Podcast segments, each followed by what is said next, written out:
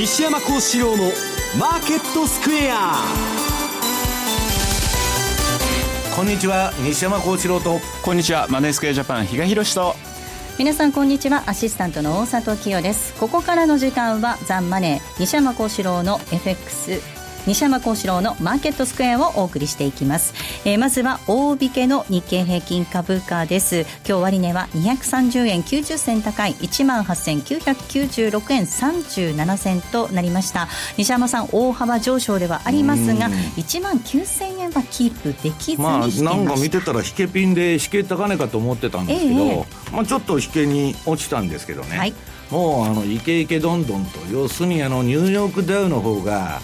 えー、2万ドルがまあ月内射程に入ってきたと、まあ、それ連動とあとまあ円安もまだ続いてるんで、はい。えー、もうあのイケイケどんどんなってきたそうですね、ムードはね随分明るい感じになっております。そして為替です。ドル円がこの時間114円の3637ですえー、比嘉さん114円の50銭台あたりこのあたりがちょっと重い感じがしますがいかがでしょうか？そうですね。で、えーと、確か直近の高値も114円の80銭ぐらいでですね2度ほど確か押し戻されてたというところがあるので、まあ、結局またそこを今度抜けていくのかどうなのかっていうところともう本当に20か月移動平均月末がまた上にあるのか下にあるのか、はい、そこにかかってくるかなと思いますね。うんはい。えー、マーケットについてはこの後も西山さんと比嘉さんにたっぷりと解説をしていただきます。そして番組ではリスナーの皆さんからのコメント質問をお待ちしています。投資についての質問など随時受け付けておりますので、えー、こちらもホームページのコメント欄からお願いいたします。ザ・マネーはリスナーの皆さんの投資を応援していきます。それではこの後午後4時までお付き合いくださいこの番組はマネースクエアジャパンの提供でお送りします。来週金曜夜更新。和島秀樹のウィークエンドストック。では私和島がファンダメンタルズで個別銘柄分析。福永がテクニカルでマーケットを徹底検証。今なら登録された最初の月の聴取料税別476円がなんと無料になります。無料？本当に？試しに聞いてみたいなと思っているあなたぜひこの機会をご活用ください無料キャンペーンの詳細は和島秀樹のウィークエンドストックウェブサイトをご覧ください。当たったら褒めてね。日本を代表する宗教学者木野和義さんが説いた昭和の名講話集消防現像に学ぶ CD 版好評発売中。難解と言われた道元禅師の教えが分かりやすい木の節で今鮮やかによみがえります。お値段は税込1万6200円。送料が別途かかりますお求めは0335954730ラジオ日経通販ショップサウンロードまたはネットショップサウンロードまで。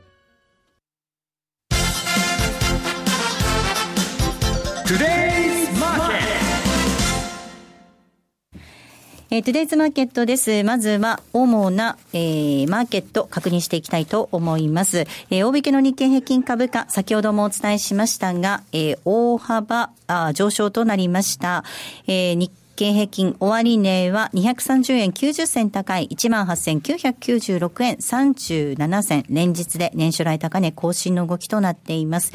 トピックス12.67ポイントのプラスです。1525.36。当初一部の売買高概算で31億3196万株。売買代金3兆9249億円となりました。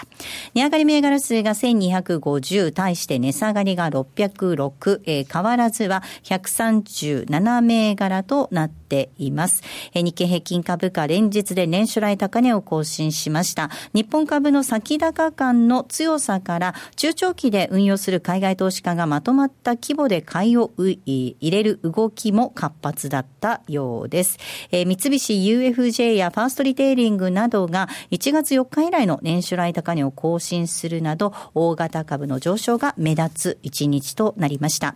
えー、東証一部の業種別トラック率のランキング見ていきますと、今日は、えー、33の業種のうち31業種がプラスとなりました。上げ幅大きかったのが、えー、工業、そして石油、証券、海運。えー、下げたところが機械とガス、機械とガス、この2業種のみとなりました。東証一部新高値銘柄今日は293銘柄。一方、新安値銘柄が10銘柄となりました。東証一部の売買代金のランキング、トップはソフトバンクグループ、2位が三菱 UFJ、3位に任天堂、そして4位トヨタ、ファーストリテイリングと続いています。え引け後に決算を発表したところいくつかご紹介していきます。まずは HIS です。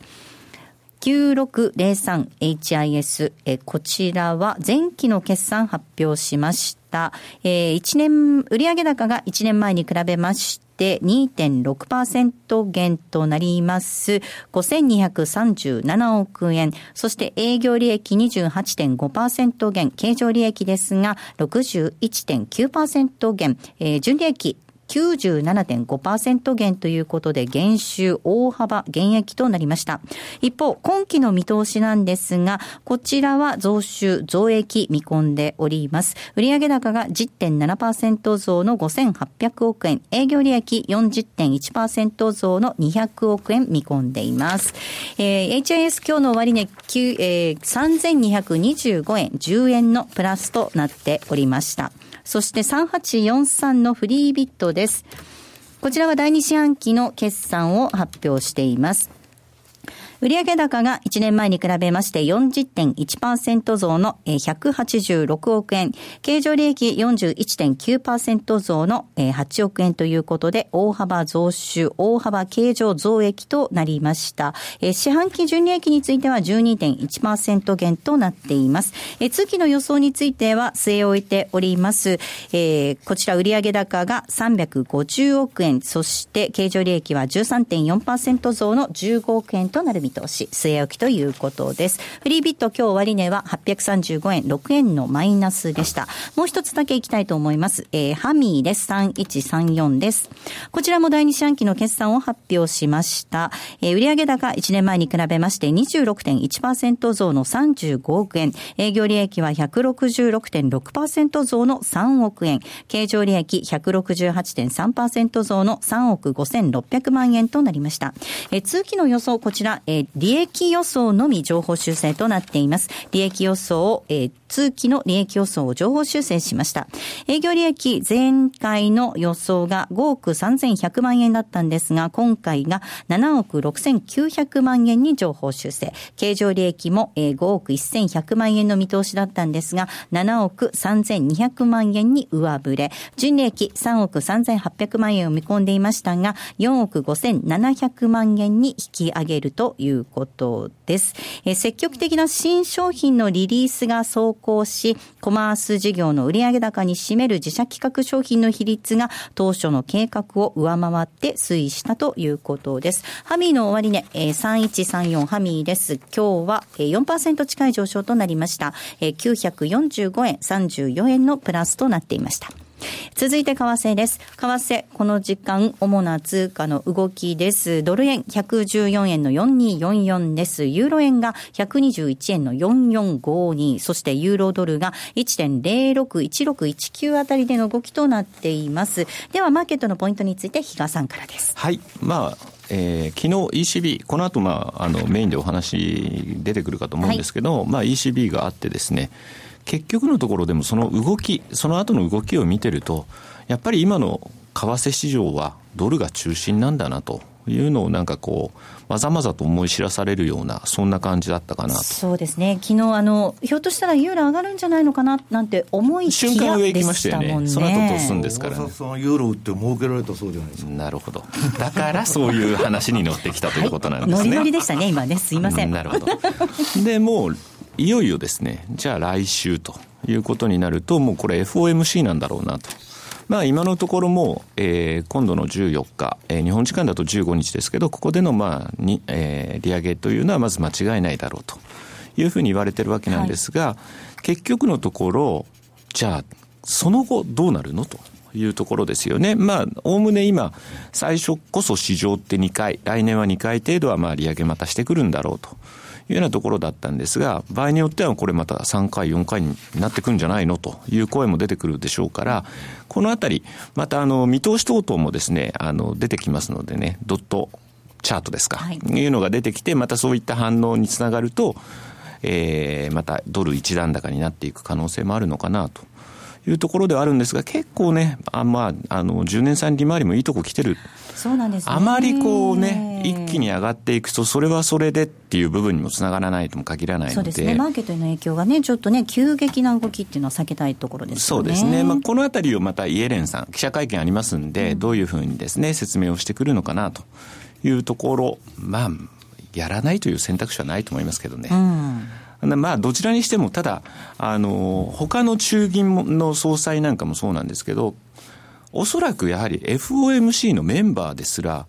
トランプさんがどういうふうなせあの政策を打ってくるのかっていうのは、これはもう本当にまだ分かってないというのも現実でしょうから、はいえまたそのあたりもですね、意識したコメントも出てくるんだろうなというふうには思うんですけどね。うん、ただまあ、今の株で、しかも金利の動きを見てると、うん、一旦ちょっともう少し上ってトライしそうな雰囲気はあるかなというのが正直な気持ちですね。はい。えー、では西山さんにお話伺っていきたいと思います。はい、今、比嘉さんからもお話ありました。まずは ECB ということになるかと思うんですが、はい、まあ、金額が、規模が、緩和規模が縮小ということではありますので、これ一応テーパリングということになるわけですよね、まあ、テーパリングも言ってるんですけど、それについて議論はしなかったと。うん、で、まあ、延長期間が、まあ、市場の予想より、はい、9か月延長されてるんですね。えー、年末までですから、来年末。ということで、全く玉虫色のですね、まあ、あの、ことになっちゃったと。だから最初はテーパリングってことでユーロ買われたんですけど、はいえー、まあ、行ってこいですね。うんで、まあ、もともとあの、ドラギっていうのは、スタンレー・フィッシャーのですね、まあ、あの、渓流というか、あの、MIT 学派なんで、まあ、バブル温存型と。いうことが言われてますんで、まあちょっともう、あのまずくなれば来、来年になるとですね、あのヨーロッパいろいろ選挙だとかなんだとか、まあ今のイタリアの問題も含めてですね、いろいろ下があるんで、はい、あのちょっとそこら辺は両サイドのリスクを言いながらですね、まあ基本的には、あの、市場のイメージとしては緩和的だと。で、それまでテーパリングを生やしてユーロ買い上げてたんで、はい、まあ一旦材料出尽くしになったということだと思うんですけど。うん、まあ確かにその政治とか社会情勢の不安定になる可能性がありそうなイベントもいくつかね、ありますもんね、ヨーロッパだからまあ、あのー、来年はとにかくあれ、フランスの選挙って4月でしたっけ？何月でしたっけ ?4 月から5月、まだ正確に決まってないんですよね。えー、そこら辺もまあ、ちょっと不安定ですし、まあ、ユーロの方が、まあちょっといつでも言われてるのは欧州とその中国ですよね。はい、まあここら辺のネタが吹き出してきてもおかしくないということでですね、うん、まあなかなか、まあテーパリングと、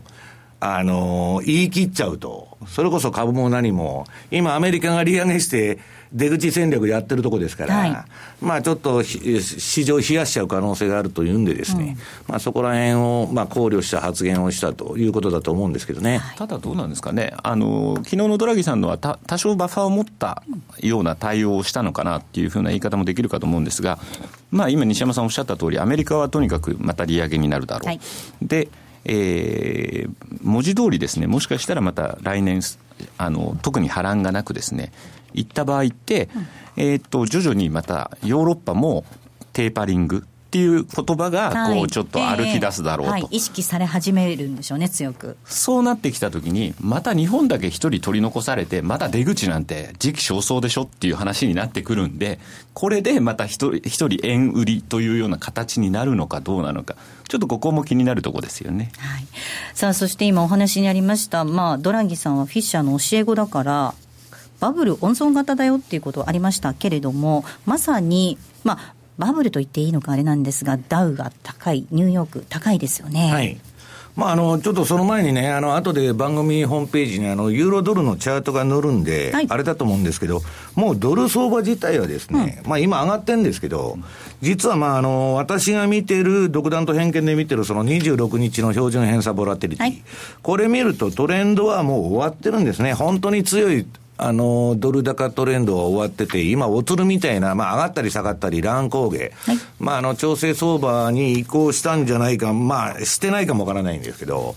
いう感じになってんですね。だから、まあ、あの、相場は、うん、21日、ボリンジャーバンドのプラスマイナス1シグマの中に入っちゃってますんで、はい、まあ、あんまり、まあ、動きに意味がないといえば意味がないということなんですね。はい。でニューヨークですよね。ニューヨークの動きです。ニューヨークはもう私、あの、レポートで書いてですね、あのー、これ、トランプの大統領選の時に、まあ、大陽線がだって、まあ、あのー、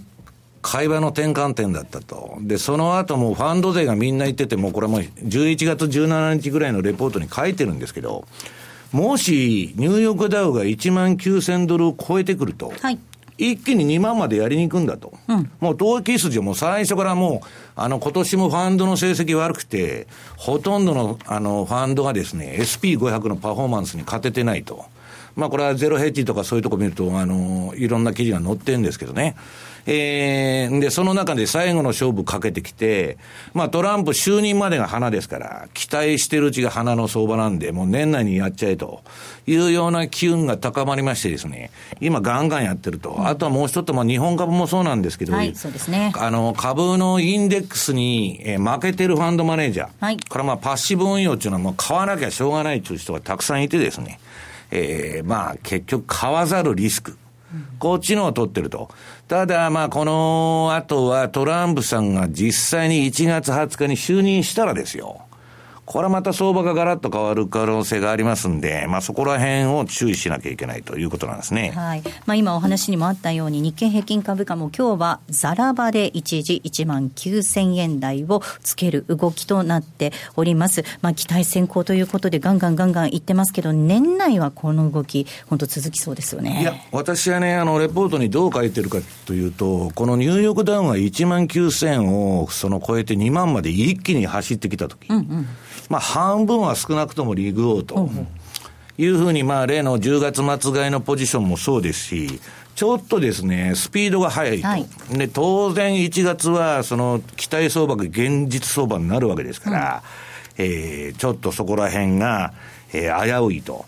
で、大体にしてですね、その、ドル高のトレンドが今ちょっと弱まってるのと、で、ね、金利もね、やや横ばい。はい。で、あの、アメリカの皆さん長期金利ですね、10年国債金利っていうのは2.35%っていうのが、サポートもレジスタンスも2.35中とこは走っとったわけです。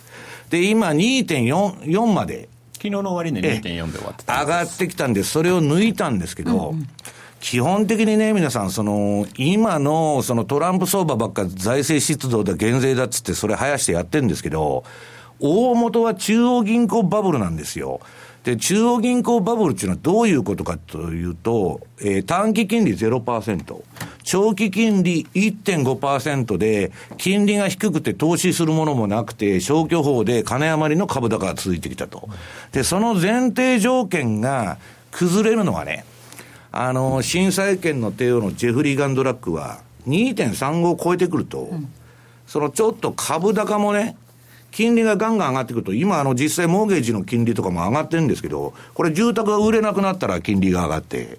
アメリカ経済当然良くないと。で、まあ、FRB が利上げしたら企業収益が今までのパターンでいくと必ず落ちてるというのがありましてですね、ちょっと微妙なとこに入ってきてると。ただね、そういう理屈が引っ込んで、今は無理が通れば道理が引っ込む相場ですから、はいまあ勢いよくですね、まあトレンドが出てる限りはわーっとそれに乗ってたらいいんですけど、うん、まあちょっと私はですね、あんまり走りすぎたら今月リグインたいなと。いうのが、あのー、私の今の戦略なんですけどね、確かエンベロープで見ても、ニューヨークダウンも18のプラス3にかなり接近してるなと、うん、まあ今日この流れが続くんであれば、またニューヨークダウンも上げていくんでしょうけど、はいまあ、そういった部分でのエンベロープでもいいとこ来てるなっていうのは確かにあるので、うん、もし仮にうまく利が乗ってるポジションあるんだったら、はい、そういうのをやっぱりあのしっかり利益確定するときは確定させておくっていうことも大事、ね、そうですね。そういうのってやっぱ大事じゃないかなっていう気がしますしあとえっ、ー、と、ニューヨークダウもですね、かなり今年に限って言うと CFTC の買いのポジションって相当積み上がってるんですね。あの、信用取引の残高もすごいですよ。だからそう考えたときに何かがきっかけとなった時の反動っていうのもだからちょっと意識はしとく。そういう意味でもだから利益確定を優先させるということも考えておいた方がいいと思いますね。あの西山さんお話で今、はい、トレンドが出てる相場には乗ってったら良いんだよっっていうふうにお話がありました。ただ、こう、なんかこう、大きなこう、縄跳びにこう、なかなか入れないみたいな、そういう方も多いんじゃないかなと思いますけど。うん、だから、あの、今週のレポートに書いたんですけどね、まあ、なぜ買ってないんだと、大相場に乗る方法と、まあ、これはもう低い位置から標準偏差が上がって、えー、相場がボリンジャーバン、えー、ボリン、21日ボリンジャーバンドの株は0.6、えー、為替や1シグマを飛び出した方、プラスマイナスに1シグマ飛び出した方に乗ったらいいんだと。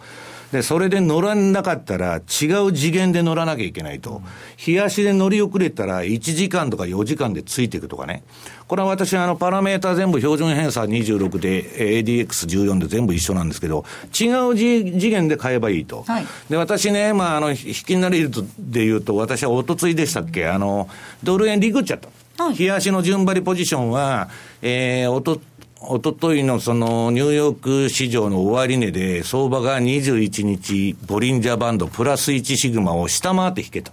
ここで利食いになったわけです。まあ、利食いで決済になったと。で、今またそこから上に上がってきてるんですけど、なんで利食っちゃうかというと、私はまだ週足でトレンドポジション持ってるわけです、ドル円。で、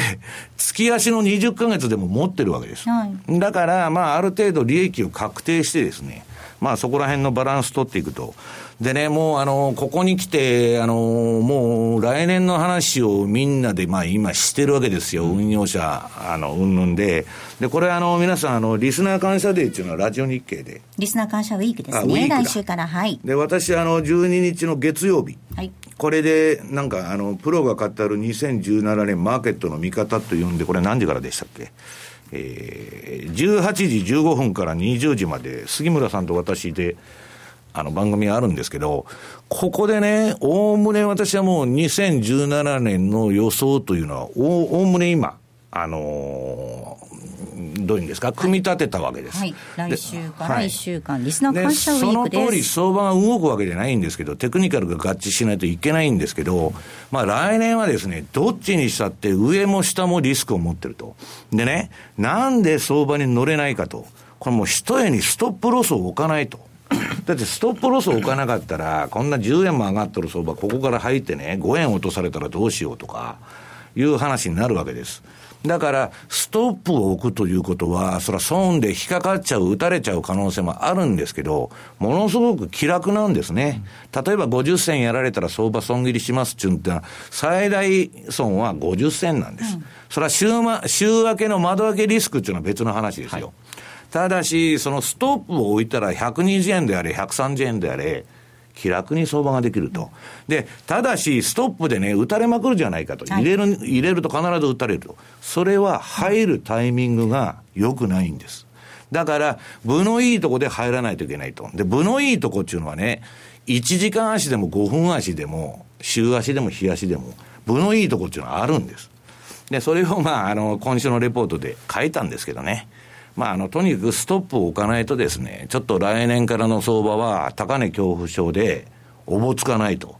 いうことになりかねないなと思ってます。確かに比嘉さん、あの相場に入っていかないとあの、得られる利益も取れないですからね、入るって、はい、どこで入るか大事ですけど、入るっていうことも大切ですよね。そうなんですね、今だからそういう意味での持たざるリスクというところがですね、やっぱりいろいろ言われてますけれども、まあ、あの、西山さんがおっしゃる通り、ストップを入れて参入する分にあればですね、もう最初にリスクというのは認識されているという分ではですね、あの、きちっとそういう対応ができて入るんであれば何も言うことはないかなと、そんな気がしてますけどね。はい、ここまではトゥデイズマーケットをお送りしました。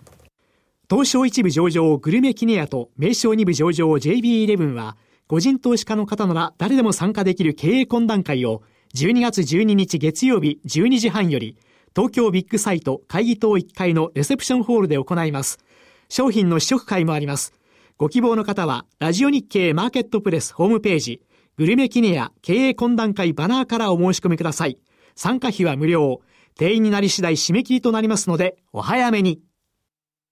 杉村富夫 CD マガジンの定期購読をご存知ですか？毎月の CD マガジンはもちろん、特典として第1、第3水曜日には杉村さん執筆のレター情報をお送りします。6ヶ月コースと1年コースの2種類をご用意。単品でお求めになるより断然お得です。お申し込みお問い合わせは電話03-3595-4730ラジオ日経通販ショップサウンロードまで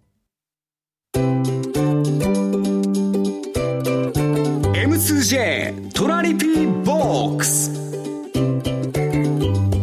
トラップリピートトラップリピート僕の名前はトラリピトラップリピートトラップリピートそれを略してトラリピ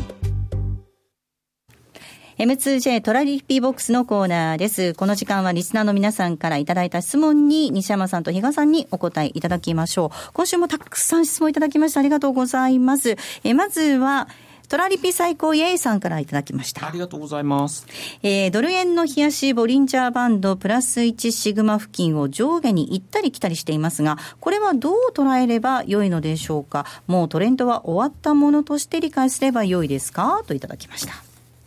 いや、私が今言ったね、あの、おとついに一回、あの、1シグマの、プラス1シグマの下に、下で引けたんで、もうそこで手締まったと。うん、で、今ね、そこから上がると。で、それはあの、リーエントリーって言って、もう一回乗る人がいるんです。ただし、私は今回乗らないと。なぜなら、標準偏差がもうピークアウトしてるからと。だから、全部ね、端から端まで、頭の先から尻尾まで取ろう中継はないんです。だから、1シグマを割り込み出したらですよ、まだその上がるかもわからないけど、それ私は1時間とかね、4時間とかそっちの足でついていくということですね。日足ではもうポジション取らないと。いうことです、ね、これ、日足で見ると、ちょっとそのトレンドが、それこそおっしゃったように、ピークアウトしてる感がありますよね、週足はまだトレンド出てますもんね。週足ビンビントレンドで、まだあの、私、ポジション持ってるんで、だからリグはないと、持ちすぎてるんでですね、そういうことになるんですけど、日嘉さん、どうですか？週足はすごいやっぱ強いですね、すね。これを見てるとね。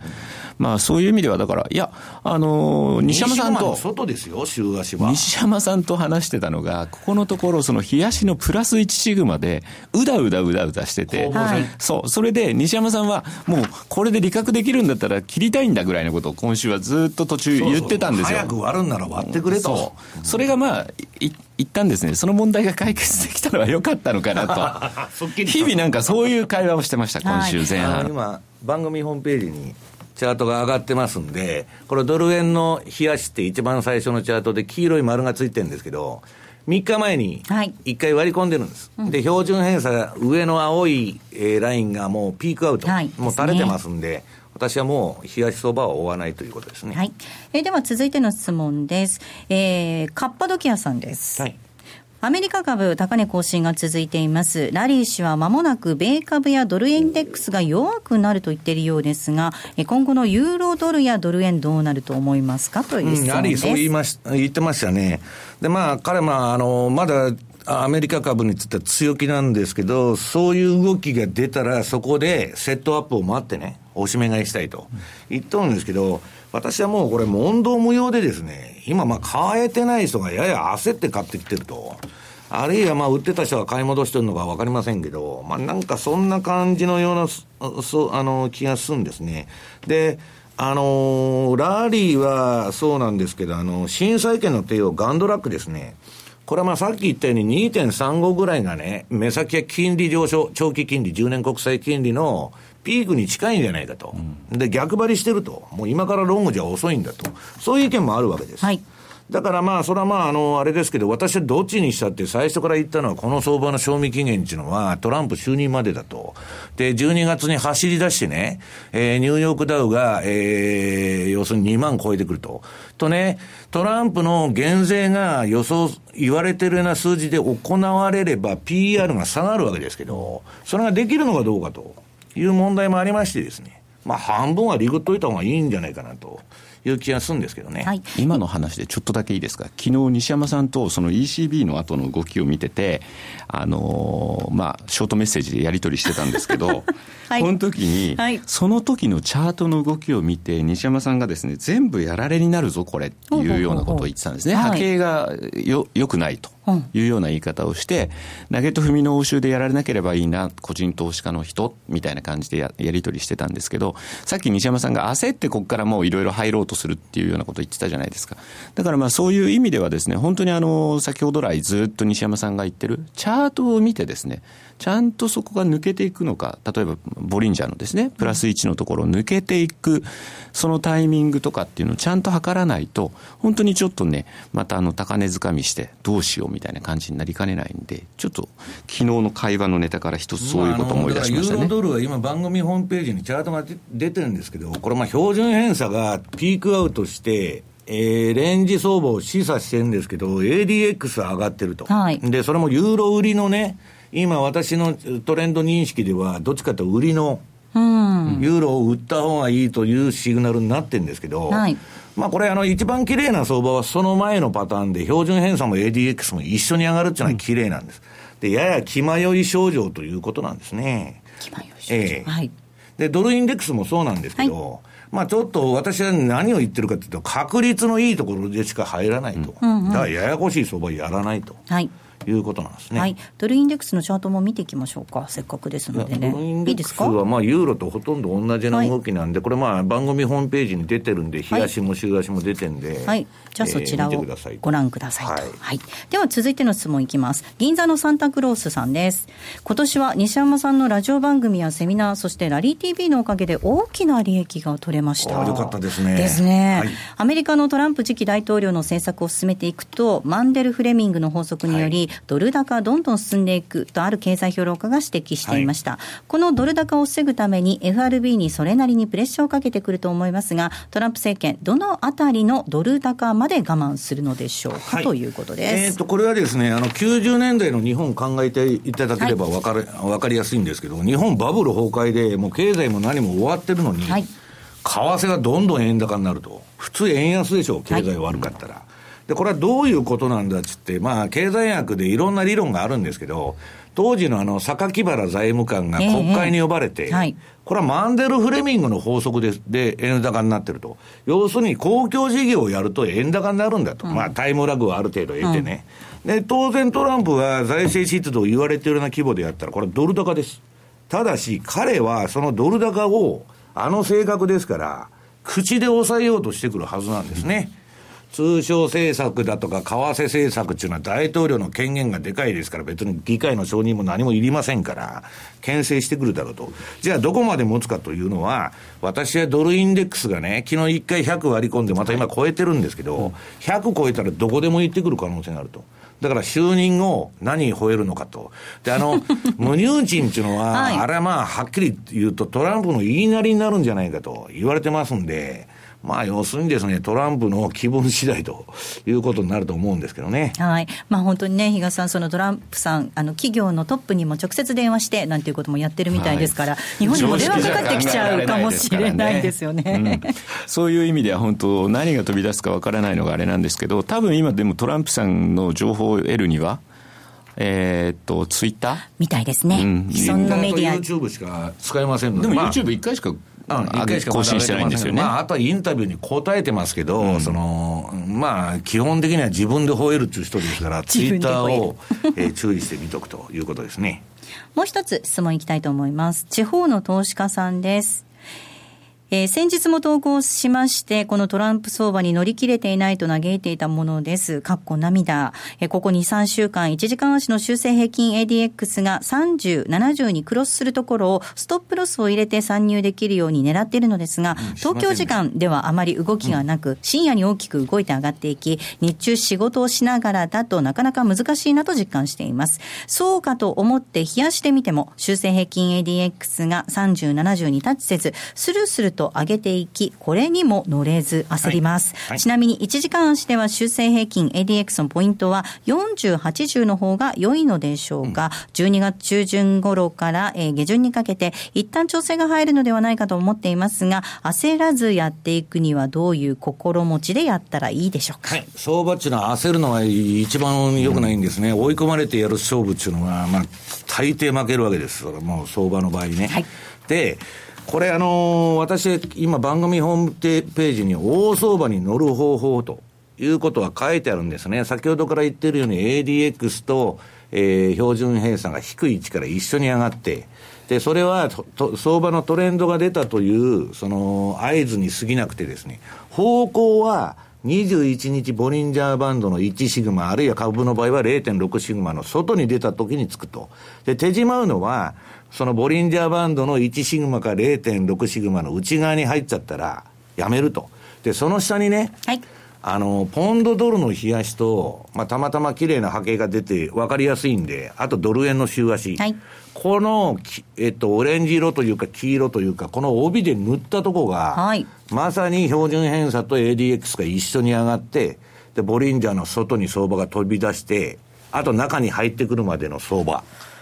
で、ここだけやらいいんですよ、早い話が。あれ、これ、ポンドドル冷やしはポンドの買いトレンドが出始めてるんですね。いや、これ12月2日までですから。2日までこれあの、見本のモデルケースなんで、はい、ええええ、ちょうどここでね、参考資料としてね、はい、こういう時がトレンドなんだと。はいいうのを、まあ、あの、これ、今言ったあの、もう相場のやり方も書いてますんで、はい、これをまず見ていただきたいと。で、今ね、ニューヨークダウ、その下のニュ,、えっと、はい、ニューヨークダウの、はい、えっと、冷やしとね、えー、なんニューヨークダウの冷やしチャート出てます。週足いやいや、週足ないし、冷やしチャート。これ、株というのは皆さん、その、コモディティとかね、通貨だとか、金利に比べてトレンドが出にくいんですけど、うん、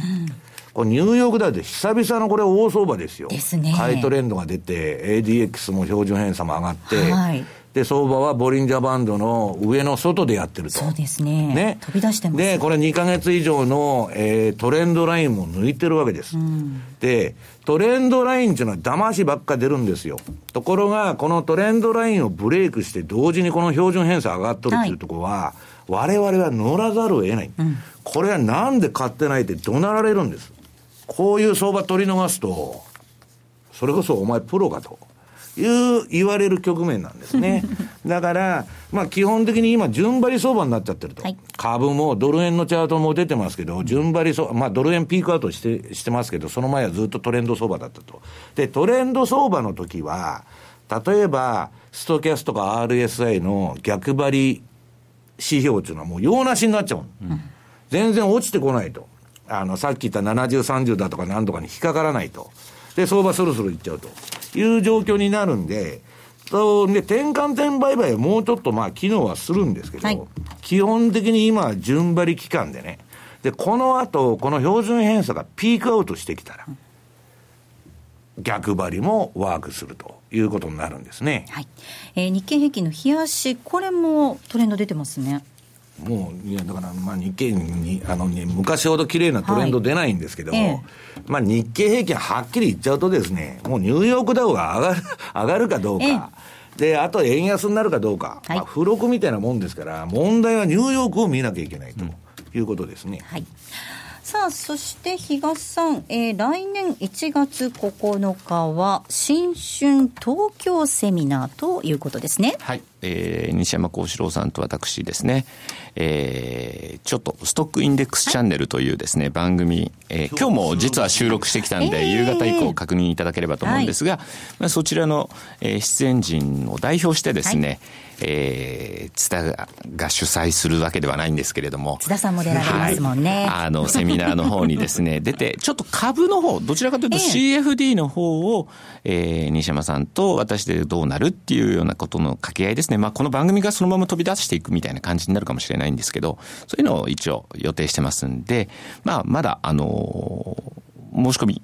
続いてますんでね、はい、ぜひぜひ、あの、会場の方にご参加いただける方っていうのは、ええ、数に限りがありますし、はい、なおかつちょっと講座解説をされてる方というところなんですが、ウェブでの公開もしますんで、うん、ぜひそちらの方にもお申し込みいただければなというふうに思ってます。はい。えー、新春特別企画です。M2TV オンステージ。1月9日祝日です。えー、時間が1時、午後1時からのスタートとなっています。西山さんと比嘉さんのご登場が第2部ということで、えー、2時20分くらいからのご出演になる予定です。ファンドマネージャー西山幸四郎氏 &M2J コンサルタン M2J コンサルタント、東広し、2017年主要株価指数為替マーケットを切るということでお届けします。え詳細なんですが、M2J のホームページの方からぜひご覧いただければと思います。当社の方からの申し込みでお願いしますね。はい、あの、ラジオ日経さんの方にはその受付窓口ありませんので。ジャパンのホームページからお願いします。はい。たくさんのご応募お待ちしております。ここまではトラリッピボックスのコーナーでした。西山幸四郎のマーケットスクエアリスナーにおなじみの FX 会社マネースクエアジャパン。独自の発注管理機能トラリピと充実のサポート体制で多くの FX 投資家から選ばれています。今回そのトラリピがさらに始めやすくなる新しいサービスが始まりました。その名もトラリピフルサポートプログラム。例えば200万円をトラリピで運用した場合のプランを考えてほしいといったご要望から、とにかくトラリピのことを何でも聞きたいといったご要望まで、マネースクエアジャパンの経験豊富なコンサルタントがお答えします。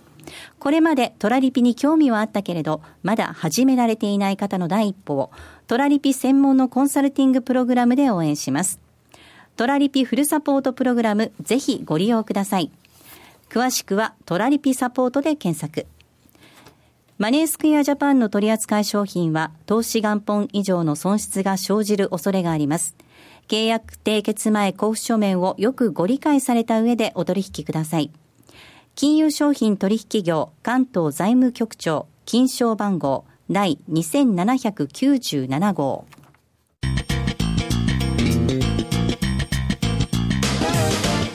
西山幸四郎のマーケットスクエアさあ、このコーナーではマーケットの見方について西山さんにいろいろな角度で教えていただきます。はい、今日のテーマです。FOMC と米国金利ということです。はい、えー、我々運用者にとって一番重要なのは金利なんですね。特にアメリカの金利がどうなるか、それでアセットアロケーションが決定されると、どこに投資するんだ、何に投資するんだと。で、その中でね、まあ14日のもう利上げっていうのは PC コアの動き見てもですよ、もう100%やるだろうと。で、まあそれが目先材料出尽くしになるかどうかわかりませんけど、問題その後。はい。要するに、今、まあ、いろんなね、証券会社の幹部の人が私に電話かけてきて、来年は利上げ3回ですか、4回ですかって聞いとるんです。で、アメリカの方でも、まあ、2回は最低あるだろうと。で、3回とか4回とかいう話に出てきてるんです。ところがね、先週の放送で私言ったと思うんですけど、このまあ日経新聞の前田編集員がよく言ってる、あの、利上、えっと、株価、株高と金利高の共存というのは、金利初期で上昇初期段階でよく起こるんですけど、はい、3回目までが賞味期限だと。はい、と今度の12月14日にやると2回目ですから、はい、あと1回で終わっちゃう。で、その前にあんまり金利が上がる上がるという話になると、株が耐えられなくなる可能性があるんですね。モーゲージ金利から何から全部上がってくると。はい、ね、まあ大体にして自社株買いが減ると。で、住宅指標、指標も悪化すると。で、新興国債券も急落してるわけですし、えー、ドルインデックス100超えて新興国通貨も急落と。で、人面減が安くなって中国の外貨準備が減ってると。で、まあ、日米金利差拡大で円安とかですね、まあ、日本も金利の上昇でですね、不動産とかリートが下がってるとか、まあ、いろんなもう、すでに副作用が出てる。で、あんまり金利が上がりすぎるのは良くない。要するに今まで長期金利1.5を前提にバブルやってきた相場ですから、これがね、3%とかいう話になると、ちょっと気持ち悪いなと。だから、今回のまあ FOMC の後にイエレンがね、まあこれまでは高圧経済系政策つって、まあ財政出動もバンバンして金利もね、緩和を維持しますよというスタンスだったんですけど、これ変わってきたら FOMC のスタンスが、これ相場ガラッとね、変わる可能性はあるんです。だから、金利の動きにね、このまあ、新債権の手を、まあ、債権投資の手をですね、このガンドラックが言っとるんですけど、彼はまあ、耐えられないと言っとるんですね、うん、株は。そうなってくると、比嘉さん、これ、FRB 関係者の記者会見でのコメントだったり、メッセージ、発するメッセージ、どんなふうに来年見通しているのか、このあたりも十分注意必要ですね。そうですね、まあ、先ほども言った通りで、ですねまたあの、あんまり当てにならないんですよ、この番組でもよく言ってるんですけど、ドットチャートほど当てにならない、あれは あくまでもあの理想とする、はい、えー、絵だというのは、もう西山さんなんかもよく口癖のように言ってるわけなんですけど、はい、ただそこにやっぱり市場は反応する可能性もあるだろうなというふうには思うところなので、まあ、そういう意味ではですね、なかなか今相場乗り切れないというようなこともいろいろと言われてる時なんですけれども、はい、まだまだ動く要因っていうのはあるかなというところではありますよね。うん、これ西山さん、あの、まあ、アメリカ株絶好調ですけれども、はい、えー、金利が上昇してきた時の副作用をもうそろそろ気にしておかないといけないいや、まだね、あの持つんですよ。というのはなぜかというと、うん、トランプが不動産屋ですから、はいはい、金利上げてね、不動産市場暴落みたいなアホな政策取るわけがないと。あ自分の首絞めるようなことみんな高をくくってるんです。うん、だから商業用不動産がいくらバブルしとろうがですね、えー、今の金利と比べたらまだ、えー、スプレッドが抜けるという理由でですね、金余りの資金がバンバン入ってるわけです。ただ、それはバブルですから、うん、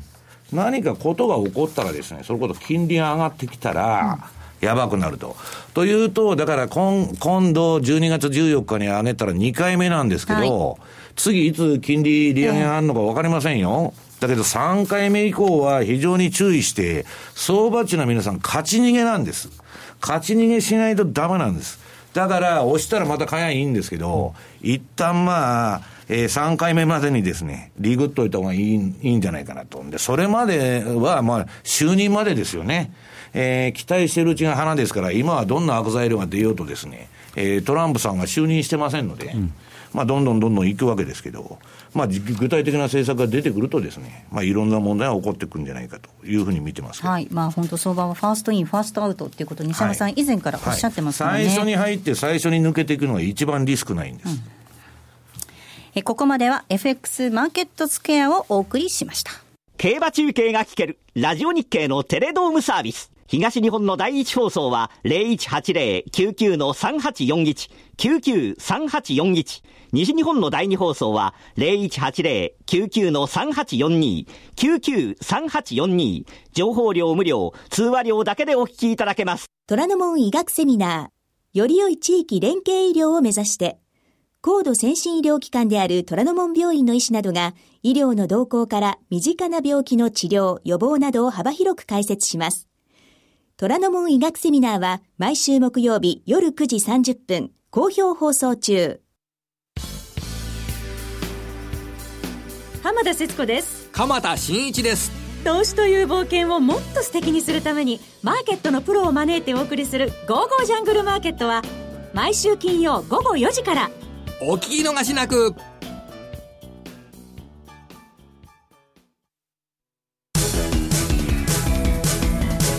M2J マーケット投資戦略」さあ、このコーナーでは来週に向けて M2J の投資戦略を伺っていきます。比嘉さんです。はい。まあ、やっぱり FOMC なんで、ですね、ドル円は避けて通れないのかなと思うところなんですが、まず一つはだからもうどうなるか、これ結果出てみないとわからないというところがあるので、先に仕掛けるっていうことはまずちょっと考えにくい。うん、で、まあ普通に今の、あのー、為替の動きを見るには、やはり10年債の値動き、はい、これを注意しなければいけないのと、あとやはり日本のね、10年債も結構ここのところじりじり上がってて、ね、0.05で今プ、ゼロより上にあるんですよ。はい、まあこれに対してまた日銀が何らかの策を打ってくるのかどうなのかっていう、そこの金利差が拡大するんだったらもう素直についていくというような流れになるかと思うので、まあ来週はもうとにかくドル円というようなのがメインだとは思うんですが、もう一つ意外とやっぱりまたここに来て勢いづいてきてるの、ニュージーランドなんですね。意外とこれも綺麗な形してますし、ちょっともう利下げも打ち止めみたいな、ちょっとそういったような発言が。そうなんです。かなり今、そういう意味ではニュージーランド、追い風吹いてるかなというふうにも思いますんで、ちょっといろいろとこの時期なので、はい、皆さん先ほど来からいろいろお話出てるそのチャートをですね、うん、あの、しっかり見て、その形状で、あ、これだと思うものを探すっていうのも今大事な時間帯かもしれないですね。はい